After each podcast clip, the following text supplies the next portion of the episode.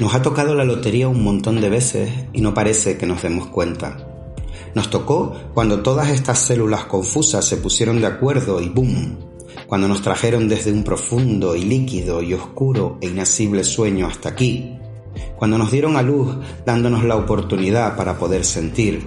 Cuando a pesar de los virus, bacterias y enchufes, crecimos, perdimos los dientes de leche, y cuando sobrevivimos al pasillo interminable del instituto en el que escaneaban nuestros cuerpos en busca de defectos, cuando nos enamoramos aunque no saliera bien, cuando el avión aterrizó, cuando aprendimos el significado de una palabra nueva, cuando pudimos corear aquella canción con los demás que nos salvó de ser otras personas peores, cuando compartimos el silencio cómodo y estable, cuando nos despedimos de nuestros familiares y les dimos las gracias y los acariciamos hasta que se fueron para siempre. Cuando lloramos, por lo que sea, pero lloramos porque todavía podíamos llorar.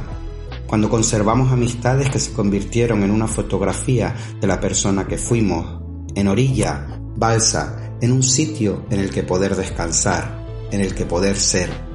Cuando perdimos a gente que creíamos que nos querían bien, pero no cuando terminamos de leer aquel libro y lo quisimos regalar porque nadie jamás había hablado tan bien de lo que sentíamos, cuando el sol regresó cada mañana, cuando podría no haberlo hecho, cuando podría haberse apagado como una bombilla y adiós a todo lo conocido, cuando repetimos, cuando hicimos algo con lo que el mundo había hecho con lo que teníamos, cuando nos negamos a que la vida fuese de una manera y nos resistimos y usamos la imaginación, cuando nos opusimos a que la idea de la normalidad rigiera nuestras vidas, cuando abrazamos la esplendorosa diversidad. Nos ha tocado la lotería cada instante que no desaparecimos, que son todos. La suerte es seguir aquí, es poder haber estado. La suerte no toca, la suerte es poder tocar. Así que toquémonos una y otra vez y otra más y ordenemos de nuevo estas confusas células Hagamos que este viejo y conocido lugar empiece de nuevo, vuelva a estallar.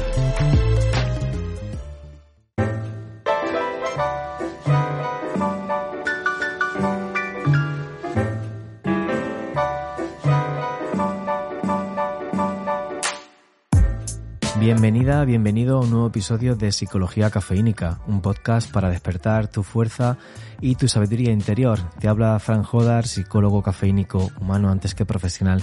Si es la primera vez que te pasas por este podcast, me encantaría que te sumaras a él, que te suscribieras, que te sumaras a esta maravillosa comunidad, como me gusta decir siempre. Y si eres una persona que me sigue desde hace ya tiempo, pues como siempre, encantado con tu fidelidad y muchas gracias por seguir un nuevo episodio aquí apoyándome.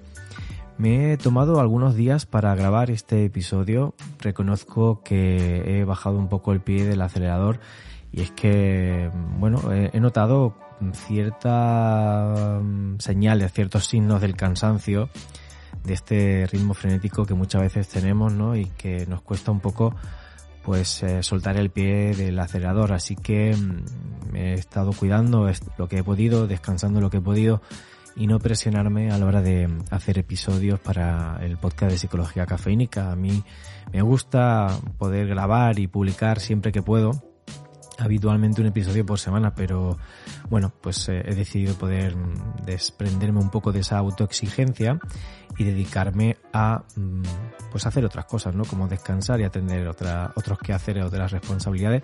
Y me ha venido muy bien, así que si estás pasando por una etapa de estrés, si estás pasando por una etapa de presión, pues te recomiendo un poco que hagas lo mismo y que compruebes qué resultado tiene, porque la verdad es que nada se viene abajo.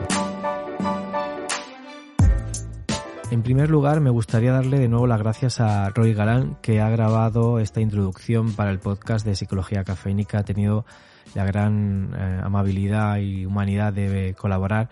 Ya había hecho lo mismo con el podcast anterior acerca de mm, cómo ser un padre feminista. Y bueno, pues eh, es un escrito que yo leí de él hace un tiempo, creo que fue el día de de la Lotería de Navidad, de la Navidad de 2022. Me encantó lo que publicó Roy y le pedí si quería tener este gesto ¿no? de, colaborar conmigo con el podcast haciendo público este maravilloso texto, esta reflexión sobre la suerte. Y es que tenía también la intención de grabar algo relacionado con la suerte. Fui dándole vueltas a este tema y aprovechando que todo esto me sucedió en Navidad, pues eh, tuve la, no sé si originalidad, no sé si, em, si el amor, el cariño o, un poco la devoción de dedicarle este episodio también a mis abuelos, que todavía viven los dos eh, por parte materna y, quería que ellos eh, un poco me mm, grabasen o inmortalizasen varias cosas de las que muchas veces me han contado y no siempre yo he estado con la lucidez de, atenderlas con, con toda la conciencia, el amor o el, o el significado que ellas tienen.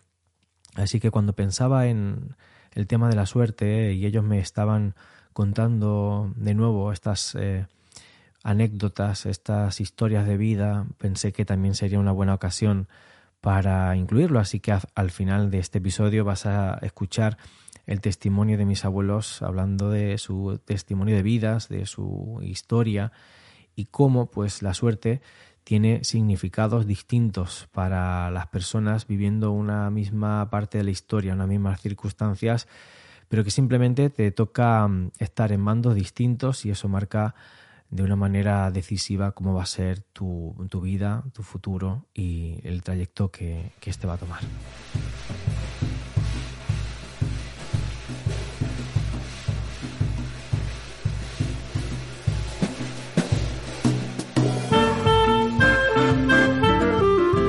ha sucedido que mm, al empezar el año 2023 he notado como una gran parte de personas que me contactaban lo hacían por el tema de las oposiciones, que es una temática para la que yo escribí un libro. Te dejaré la referencia de este libro en, en las notas del episodio. Yo ya tenía pensado desde el año pasado, quizá incluso desde el otro anterior, desde el 2021, un poco hacer una segunda edición actualizando lo que contaba en este libro sobre las oposiciones, sobre cómo preparar un proyecto exigente, ambicioso. Y mm, he, recibido un aluvión de pues emails, de contacto. También me escribió una editorial para mm, como publicar el libro que ya tenía publicado con ellos. Y, mm, y creo que muchas veces cuando pues eh, estamos eh, abordando temáticas como esta, ¿no? De aprobar una posición, preparar, mm, no sé, algún proyecto ambicioso que te exige un alto rendimiento y demás. A veces mm, tenemos puesto el acento en nuestras posibilidades, en la manera de, mm, de que nosotros podamos entrenar ciertas cosas, ciertas capacidades y controlar el resultado, controlar el futuro, de alguna manera moldear lo que puede pasar y nos hiper responsabilizamos de las cosas que podemos conseguir hasta el punto que si no las conseguimos pues nos castigamos, nos fustigamos y mm, nos podemos hacer muchísimo daño. Así que me apetecía como aunar todo esto en un mismo episodio, hacerte una reflexión personal acerca de la suerte y juntarlo con este testimonio de, de mis abuelos y con el texto de Roy para que todo ello haga un cóctel de reflexión que te inspire, que te ayude a entender y a gestionar ciertas circunstancias que estés viviendo y pues un poco contribuir si esto merece la pena, si esto puedo conseguirlo, pues con, este episodio a, aligerar, aliviar las cargas que puedas tener sobre tu situación actual y sobre tu futuro.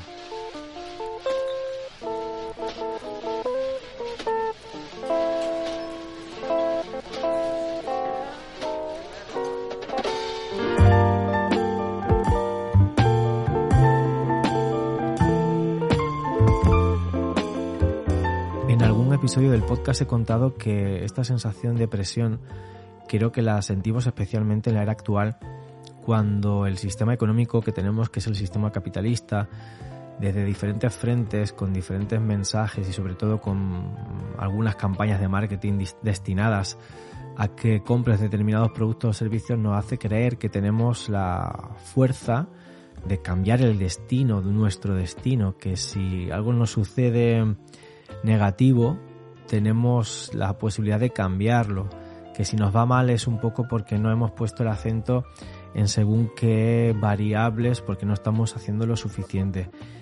Y me gustaría pues un poco con este episodio de podcast eh, poner el acento, la atención en otras variables. Y es que nosotros no podemos controlar mm, el, el momento histórico en el que vivimos, no podemos controlar la familia a la que pertenecemos, no podemos eh, influenciar en qué momento vital de nuestra trayectoria nos sucede algo o nos proponemos conseguir algo, porque no todos los mismos momentos que vivimos son igualmente propicios para conseguir qué cosas, ¿no?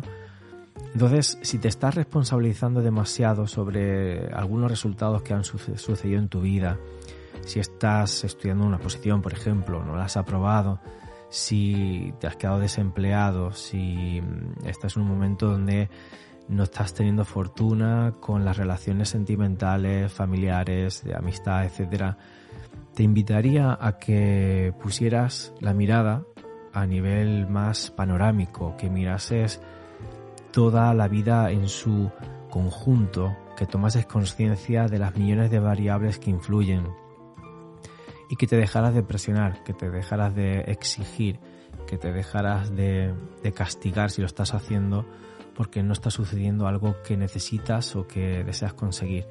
Yo cada vez tengo más la convicción de que es la suerte la que de alguna manera decide lo que nos sucede y no tanto lo que nosotros podamos hacer. Es cierto aquello de que la suerte te pille trabajando, que la inspiración te pille trabajando, pero es que a veces uno una puede estar trabajando duro y dando el máximo y aún así que no sucedan las cosas que desean, que por unas décimas te hayas quedado a las puertas de entrar en un trabajo en la administración pública, que hayas llegado tarde a algún lugar, que te hayas cruzado con la persona equivocada, que mm, simplemente pues eh, esto que tú quieres que de pase ha sido favorable en un momento y justo cuando a ti te toca ya es demasiado tarde, puedes tener un accidente de camino a, esa cita importante, puede ser que alguien pues eh, decida interponerse en tu camino. La vida es un cóctel de circunstancias impredecibles e incontrolables. Si lo pongo en perspectiva de, de la temática del libro que escribí, yo quedé el número uno de mi oposición en nota es verdad que yo lo trabajé muchísimo, que yo estuve tres años preparándome duramente, que entrené hasta la saciedad los exámenes tipo test, que contraté mm, preparadores, que memoricé eh, una ingente cantidad de información, que hice deporte, me cuidé, el día del examen me levanté con suficiente antelación, tomé las precauciones para que no me sucediera ninguna eventualidad, llegué temprano, eh, pero ese día, y a pesar de que todo confluyó para que pudiese estar sentado en la silla frente al examen,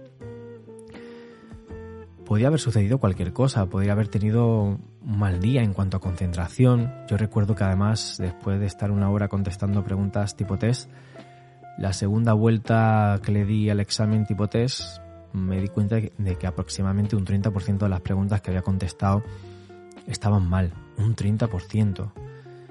Yo además tenía una necesidad imperante de ir al lavabo, no sabía que además podía pedir permiso para ir al lavabo. Y la primera hora quería literalmente marcharme de allí para, para poder ir al lavabo. Simplemente que después mm, logré tener como un control sobre mis esfínteres bastante importante y me relajé. Pude mirar de nuevo todo lo que había hecho con tranquilidad y me di cuenta que muchas cosas estaban equivocadas, pero es que yo había contestado con bastante seguridad a muchas preguntas. Y tuve esa lucidez. Y por último además decidí arriesgar, decidí jugármela, decidí confiar en ciertas señales de seguridad que sentía que sí que había entrenado con ciertas técnicas ¿no? de, de preguntas de exámenes tipo test y demás, pero esa misma prueba ya la había hecho yo en casa y algunas veces me salía mal o muchas veces me salía mal. Y en el examen me la jugué, tanto que podía haber suspendido, simplemente que tuve suerte y ese atrevimiento me salió bien y por eso conseguí tanta buena nota en el examen tipo test. También tuve suerte cuando hice el examen práctico y en lugar de bloquearme, mm, decidí escribir como un loco las respuestas a las preguntas que tenía delante de mí, que eran a desarrollar. Y sin saber siquiera lo que estaba respondiendo, entregué el examen porque no tenía tiempo ni siquiera de pensar. Y tuve la suerte de que lo que contesté coincidía con ciertos criterios que tenían los examinadores y que eso finalmente resultó en una buena nota por la interpretación que hicieron de mi examen. Seguramente tuve la suerte de cometer pocas faltas de ortografía, tuve la suerte de tener cierta lucidez para conectar algunas reflexiones y que quedase de una manera ingeniosa. Pero quien no tuvo tanta buena suerte fue mi compañera Cristina, que fue compañera de preparación, que además tuvo a su hijo dos meses antes del examen, en una fecha casi idéntica a la que yo tuve a mi hija. Y ella, mm, las complicaciones del parto, pues hicieron que, que no llegase tan bien de salud ni de preparación física, que no estuviese tan atenta, porque ella, tres o cuatro meses antes de mí, sus notas en los exámenes tipo test y en las simulaciones que hacíamos de examinación, pues eh, eran muy superiores a las mías. Entonces, ella debería haber sido la número uno en nota de la oposición, pero no tuvo la suerte que yo tuve. Tuvo mala suerte. Y aunque tuvo la suerte de aprobar, pues no tuvo la suerte de dar el máximo que ella podía. Podía haber quedado mucho más arriba y haber sido la auténtica persona que quedase en el número uno, ¿no? Pero bueno, siempre digo que la posición es lo de menos, los números es lo de menos, puede ser llamativo o curioso para entender algunas cosas, algunos mecanismos, algunos funcionamientos, pero mm, bueno, pues la suerte en este sentido creo que eh, jugó a mi favor y jugó en detrimento de otras personas.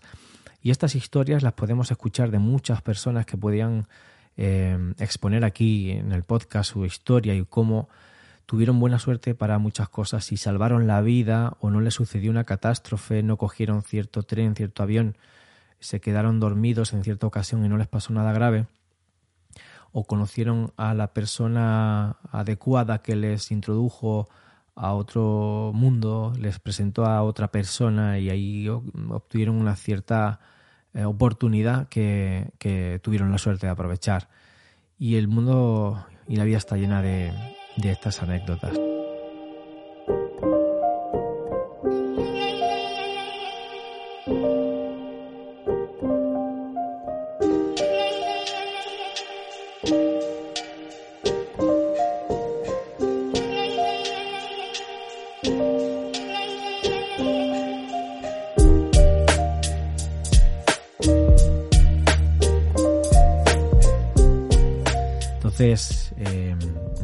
Gustaría hacer esta reflexión, no la tengo súper trabajada, te estoy hablando de corazón, te estoy hablando como me gusta hablar muchos episodios en el podcast, de manera directa y libre para que te lleguen lo más eh, transparentes, directas y, agudas estas reflexiones, estas palabras que me brotan de, de corazón y que las acomodes a tu historia de vida, a tu situación actual y sobre todo que te puedan servir. Y ahora sí, me gustaría dejarte con el testimonio que es más bien un regalo que me hicieron mis abuelos al contarme su historia de vida y, resumir muchas de las eh, pues eh, de los episodios que de alguna manera más a ellos le han marcado ¿no? en su vida y ambos tuvieron historias en su infancia muy distintas por la suerte luego la suerte también hizo que se juntaran y la suerte también pues siguió jugando ¿no? a los dados y repartiendo oportunidades y repartiendo situaciones pero ambos tienen una vivencia muy distinta de lo que fue su vida y por cuestiones que, que no dependían de ellos que fue por el momento histórico por la familia en la que nacieron y por ser quien fueron en, en ese momento de la historia así que me encantaría que escuchases esta historia de ambos, este testimonio y que esto te pueda inspirar del modo en el que pueda hacerlo para que pues de alguna manera le, le saques utilidad ¿no? a, a estas reflexiones.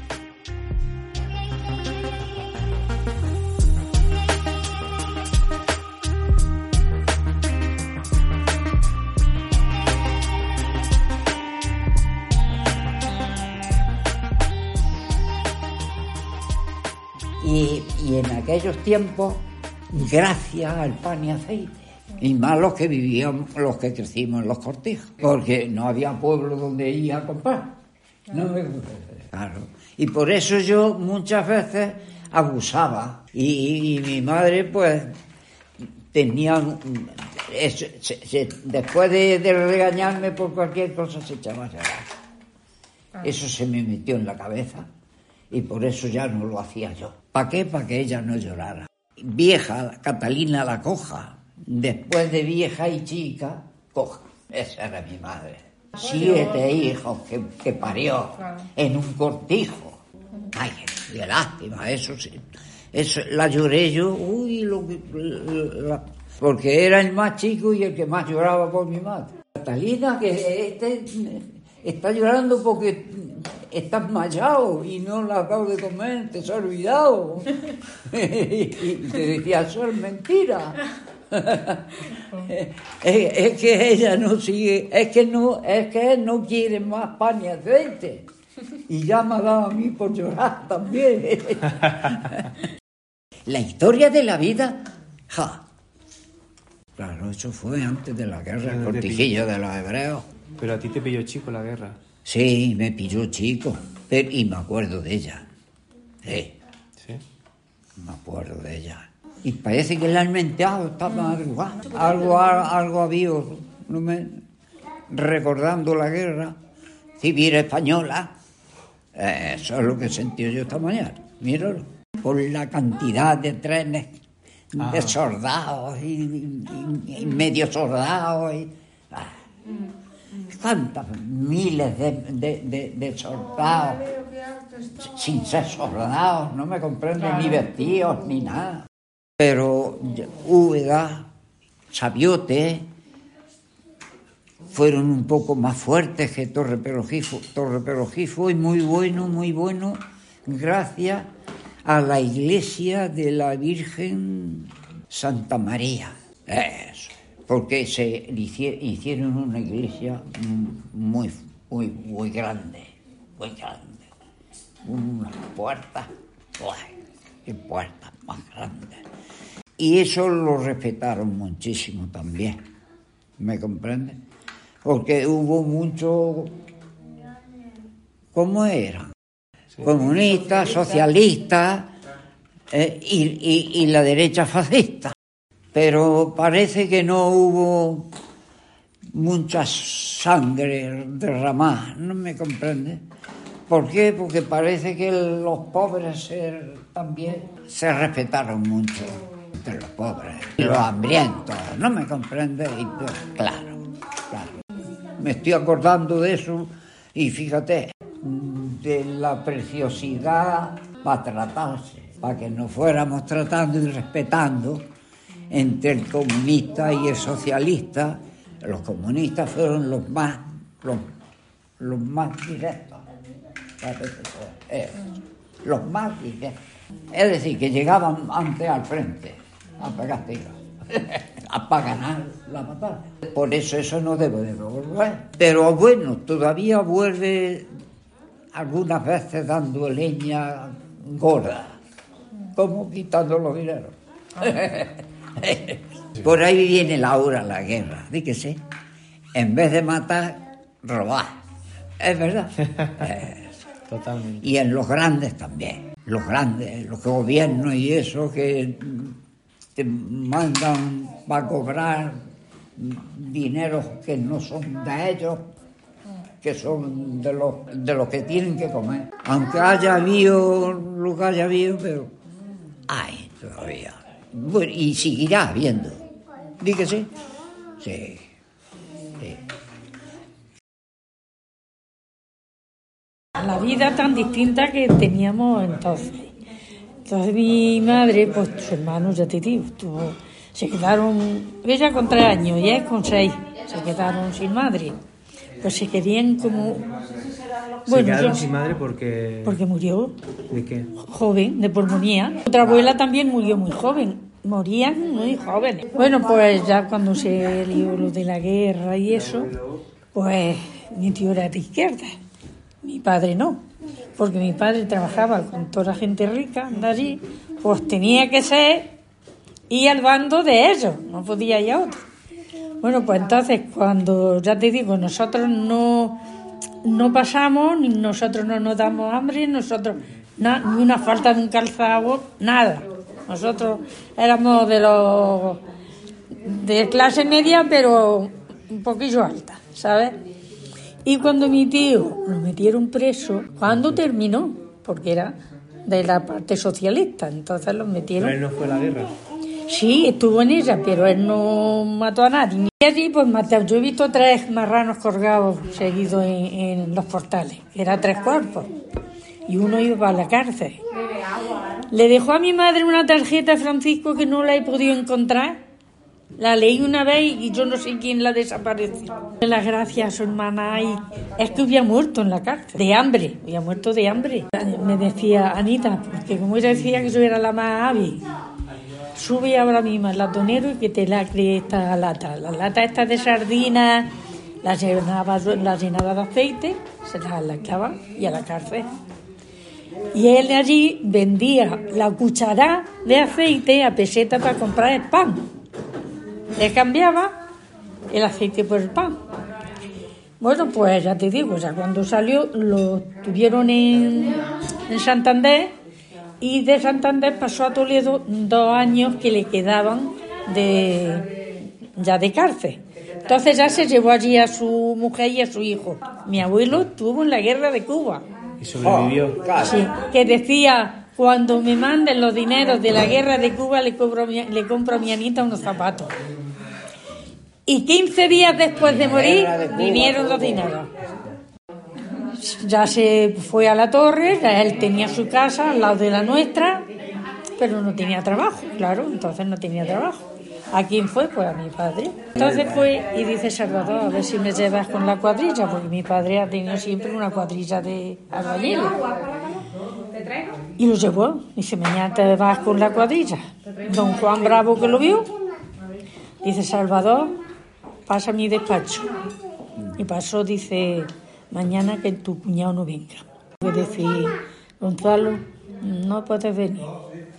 Ya me ha llamado don Juan, que dice ya, Sí, que- por el hecho de que soy para que no socialista. tropezara con nada. Ya no tengo derecho a comer. Se salvó de la cárcel, de morir en la cárcel de hambre, y nosotros pues vivimos una vida pues de, de nunca de falta, de nada, de nada. Estuvo haciendo trincheras, haciendo trincheras donde se metían los soldados a, a trincherarse eso. Eso es lo que hizo. Estaba, había acabado el molino, había la, ya estaban los- la fábrica llena de aceite.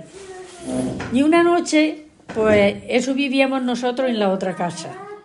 Pues llegaron llamando a la casa y dice, si, si aquella noche mi padre tiene dos copillas de más, abre la puerta. Y mi madre, Salvador, no abra y no abra.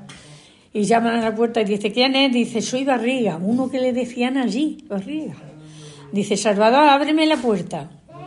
Dice, no, no, lo que quieras mañana me busca y lo que quieras hablamos. Te lo lleva. No, hombre, mi madre de seguida subió arriba a cerrar las ventanas. Mi padre tenía las llaves. Claro, ellos sabían quién tenía las llaves del aceite. Para que les llenara el camión de aceite. De Bravo. Pero la noche que tú dices... La fábrica de Bravo. Sí, la fábrica de Bravo. Fue en plena guerra, tres o cuatro de socialistas, uno que había allí muy señalado, le dijeron, esta noche vamos por el maestro de los bravos. Esos eran los bravos, Pina. les decían allí, eran cinco hermanos. Y entonces había otro Asensio Palomares, ese, ese hombre no se me olvida a mí, y se fue a Valencia. Y dice, tendré, dice, en la esquina de María Antonia, os espero. Dice, antes de ir por el maestro de los bravos, me tenéis que matar a mí. Ah, Allí ya no fue nadie. A él ya no le tocó nadie. Porque mi padre, que ha hecho en la torre? Ha dado de comer a mucha gente. Una noche le dice un, un obrero de los que llevaba, Yo ya era trabajador. dice, Salvador, ya hemos terminado hoy la obra. Dice, ya mañana los chiquillos no tengo. Dice, tú vete a tu casa y mañana ya veremos. Cogió y subió al cementerio, Francisco. Allí había casero. Llamó y dice Juana, que lo conocía mucho, dice, pero Salvador, ¿dónde vas hasta ahora? Dice, ábreme la puerta. Y salió Elías, que era el marido, dice, Salvador, ¿dónde vas? Dice, ábreme la puerta esa. Y fue a la capilla de los bravos, le pegó una pata a un tabique y la echó abajo. Y baja por la mañana, va por la mañana, dice, Salvador, ¿dónde vas? Dijo él, dice, voy a ver a don Juan. ¿Está? Dice, sí, pasa. Ahí en la oficina está. Dice, don Juan, que se ha caído la, capilla del cementerio. Dice, coge la cuadrilla y tira para arriba, con eso. Y la, la hacéis nueva. Pues la gente estaba tan agradecida porque es que de verdad llenaban las mujeres, les llevaban las botellitas de aceite de vino y les decía, Maestro, la podemos llenar de aceite, que la mujer no puede quizás decía. Que yo no os vea. ¡Hala! Llenaban su botella de aceite y ya se llevaban el aceite. Por eso cuando se murió fue la torrentera. Tenía un corazón de, de, de, de yo qué sé.